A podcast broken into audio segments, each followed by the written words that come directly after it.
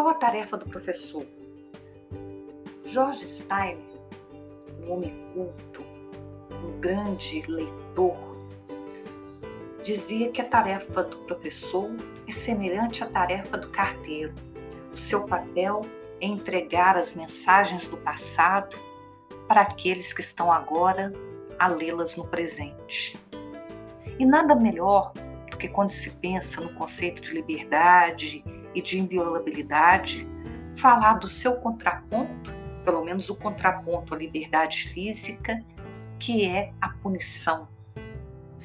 E ninguém melhor para falar sobre o fundamento ou os fundamentos do direito de punir que Tobias Barreto. Tobias Barreto, grande figura de brasileiro, filósofo, poeta, jurista, é, fundador fervoroso da famosa Escola de Recife, foi o fundador, o patrono da cadeira 38 da Academia Brasileira de Letras. Um livro clássico de Tobias Barreto chama-se Menores e Loucos. Vocês podem ver a edição de 1926, publicada pela editora do Sergipe, tendo sido incluída ali o opúsculo que nós agora vamos lê-lo, pelo menos alguns fragmentos, que é Fundamentos do Direito de Punir. Algumas ideias sobre o chamado Fundamento do Direito de Punir. Este estudo foi acrescida a segunda edição de Menores e Loucos de 1886. Tobias Barreto, abre aspas. Há homens que têm o dom especial de tornar incompreensíveis as coisas mais simples deste mundo e que é o conceito mais claro que se possa formar sobre esta ou aquela ordem de fatos, sabem dar sempre uma definição, pela qual o axioma se converte de repente em um enigma da esfinge. A esta classe pertencem os metafísicos do direito, que ainda na hora presente encontram não sei que delícia na discussão de problemas insolúveis, cujo manejo nem sequer tem a vantagem comum a todos os exercícios da equilibrística, isto é, a vantagem de aprender-se a cair com uma certa graça. No meio de tais questões sem saída, parvamente suscitadas e ainda mais parvamente resolvidas, ocupa lugar saliente a célebre questão da origem e fundamento do direito de punir. É uma espécie de adivinha que os mestres creem-se obrigados a propor aos discípulos, acabando por ficarem uns outros no mesmo estado de perfeita ignorância, o que, aliás, não impede que os ilustrados doutores, na posse das soluções convencionadas, sintam-se tão felizes e orgulhosos como os padres do Egito a respeito dos seus hieróglifos. Eu não sou um daqueles, é bom notar. Não sou um daqueles que julgam fazer ato de adiantada cultura científica, eludindo e pondo de parte todas as questões de caráter másculo e sério, sob o pretexto de serem outras tantas bolhas de sabão teoréticas, outros tantos quadros de fantasmagoria metafísica. É preciso não confundir a impossibilidade de uma solução com a incapacidade de levá-la a efeito. A metafísica não é por si só um motivo suficiente de menosprezo ou de indiferença para com certos assuntos. O que se costuma chamar um problema metafísico, no sentido de imprimir-lhe a nota de questão ociosa e fútil, não é muitas vezes senão um problema falso ou falsamente enunciado. Ainda hoje é exato o que disse Kant, que a metafísica é aceitável, se não como uma ciência, ao menos como uma disposição natural. E nada existe, portanto, de mais ridículo do que a fátua pretensão de certos espíritos que querem abolir uma vez por todas essa mesma disposição inerente à alma humana, como ela até hoje se tem desenvolvido, tanto quanto lhe é inerente à poesia, o sentimento estético em geral e o ridículo de tal intuito aumenta de proporções ao considerar-se que, em nome de Augusto Comte, que atacam a metafísica e relegam-na sem piedade para o país dos silfos e gnomos. Porquanto é um fato histórico, uma notícia comum aos homens competentes, que os maiores golpes recebidos pela metafísica vieram da mão de Hume, ao qual, quando outras glórias lhe faltassem, bastaria o mérito imenso de haver provocado a crítica de Kant, que foi, por assim dizer, a confirmação em última instância, mas sobre a base de outras e mais fundas razões, do veredictum lavrado pelo valente cético inglês. Quando hoje, pois, se diz, como se ouve dizer a cada momento e sem reserva ou restrição alguma, que a metafísica está acabada, isto prova apenas que há, da parte de quem assim o afirma, um total desconhecimento da história da filosofia, onde há fenômenos periódicos, não raras vezes intervalados por séculos, que apresentam, a cada geração, um caráter de novidade. É o mesmo que se dá com os fatos do mundo físico.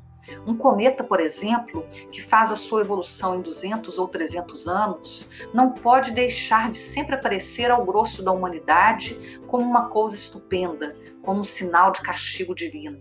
Assim também, o grosso dos diletantes se compraz em dar como sucessos especiais dos nossos dias fenômenos que mais de uma vez já se manifestaram no curso dos tempos e que atualmente não são mais do que uma repetição. Destarte, quem não sabe que hoje é moda desdenhar da metafísica como de uma rainha sem trono, uma espécie de Isabel de Bourbon, decaída e desacreditada. Mas será isto um fato novo, exclusivamente próprio da nossa época? Não de certo. Fecha aspas. Aí Tobias Barreto vai fazer algumas considerações sobre a obra de Kant, nós podemos continuar um pouco mais à frente. Abre aspas. Julguei precisa esta excursão preliminar para bem acentuar a minha atitude em relação ao modo de ver que hoje predomina no nosso acanhado mundo intelectual no correr do presente escrito, eu terei ao certo de falar desdenhosamente da metafísica, mas de uma tal que se constrói onde ela não é de maneira alguma admissível, da metafísica retórica, sem base racional, e o que mais é, feita por homens, em geral destituídos de cultura filosófica. O direito criminal é um, dentre os conhecimentos logicamente organizados, que ao menos deveria tolerar a inversão dos maus efeitos dessa psicose, que tanto dano ha causado ao espírito científico, porém, que ao invés disso, continua a ser uma das maiores vítimas da importuna mania filosofante. É o que passamos a apreciar. Fecha aspas. 1. Um, abre aspas, o direito de punir é um conceito científico, isto é, uma fórmula, uma espécie de notação algébrica por meio da qual a ciência designa o fato geral e quase cotidiano da imposição de penas aos criminosos, aos que perturbam e ofendem por seus atos a ordem social. Por em dúvida ou perguntar simplesmente se existe um tal direito, importa perguntar, primeiro, se há com efeito crimes ou ações perturbadoras da harmonia pública e se o homem é realmente capaz de praticá-las. Segundo, se a sociedade, empregando medidas repressivas contra o crime, procede de um modo racional e adaptado ao seu destino, se satisfaz assim uma necessidade que lhe é imposta pela mesma lei da sua existência. A resposta à primeira pergunta é intuitiva. Qualquer que seja a causa que os determine, é inegável que há na vida social fatos anômalos, de todo opostos ao modo de viver comum, que perturbam a ordem de direito. E quando fosse, pelo menos dubitável, que tais fenômenos partissem de uma causa livre e capaz de responder por seus atos, como é costume afigurar-se um homem, uma coisa seria certa: é que o indivíduo, a que se dá o nome de criminoso, quando ele se põe em conflito com a lei penal, em todo caso, a condição, ou se quiserem, a ocasião de um mal que importa repelir. A teoria romântica do crime hífen, doença, que quer fazer da cadeia um simples apêndice do hospital e reclama para o delinquente, em vez da pena, o remédio, não pode criar raízes no terreno das soluções aceitáveis.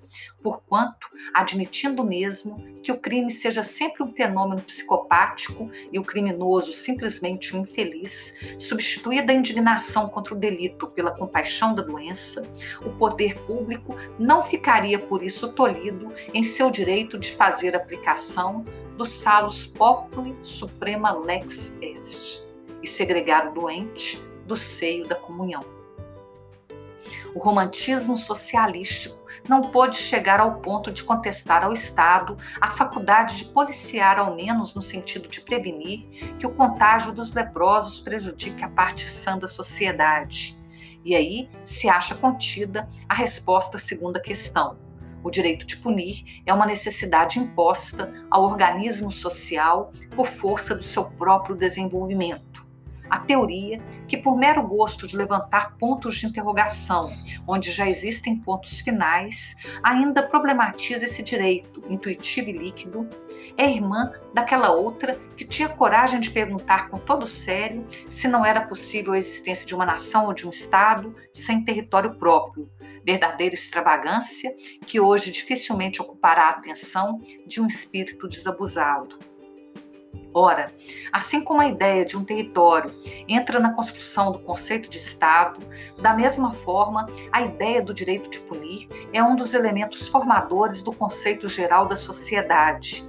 E assim como não passa de um estéreo exercício de sofística política, a pretensão de converter em um status clausa e controvérsia uma das primeiras condições da existência de um povo organizado, a condição geográfica, a base puramente geométrica de uma área territorial onde ele tem assento, ao que se reúne o puro fato aritmético de uma população correspondente, do mesmo modo, não passa de uma frase oca de sentimentalismo liberal a afirmação real ou aparentemente sincera da inadmissibilidade de um direito de punir capaz de justificar o poder que tem a sociedade de impor penas aos que reagem contra a ordem por ela estabelecida.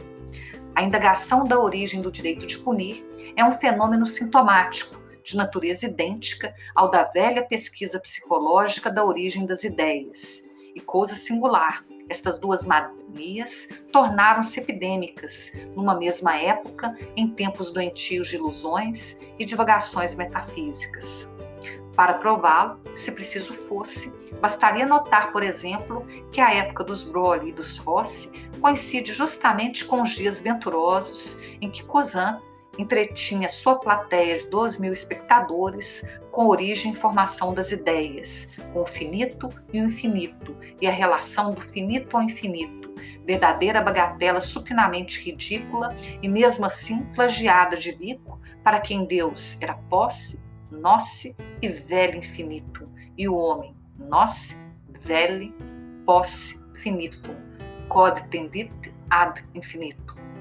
Não admira, por conseguinte, que se fizesse tanto barulho para defender ou impugnar a chamada justiça moral do direito de punir, em uma quadra na qual os filósofos trabalhavam com unhas e dentes para descobrir a raiz celeste do pensamento humano, que, entretanto, é um filho da terra, como encelado, e ainda maior que o gigante quando se chama Haeckel ou Darwin.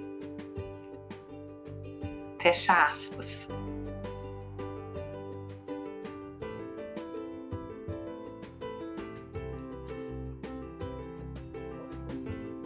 Abre aspas.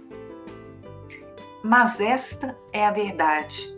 No círculo da natureza, onde até a beleza é a expressão de uma vitória, nada existe que não seja o produto de um desenvolvimento, ou este se conte por minutos ou por miríades de séculos e tendo-se em vista o imenso espaço do tempo necessário para a explicação de certos fenômenos, de transição tão lenta que se nos afiguram estacionários e fixos, é evidente que a humanidade, como tudo que lhe pertence a título de propriedade, herdada ou adquirida, não passa de um parvenu, ainda ontem macaca e hoje fidalga, que renega os seus avós e vive a cata de pergaminhos para provar a sua nobreza como filha unigênita dos deuses.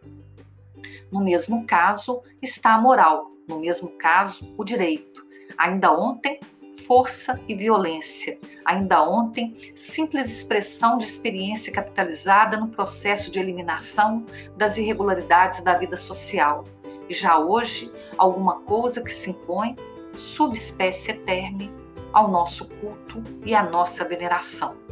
Fecha aspas, fim da parte primeira.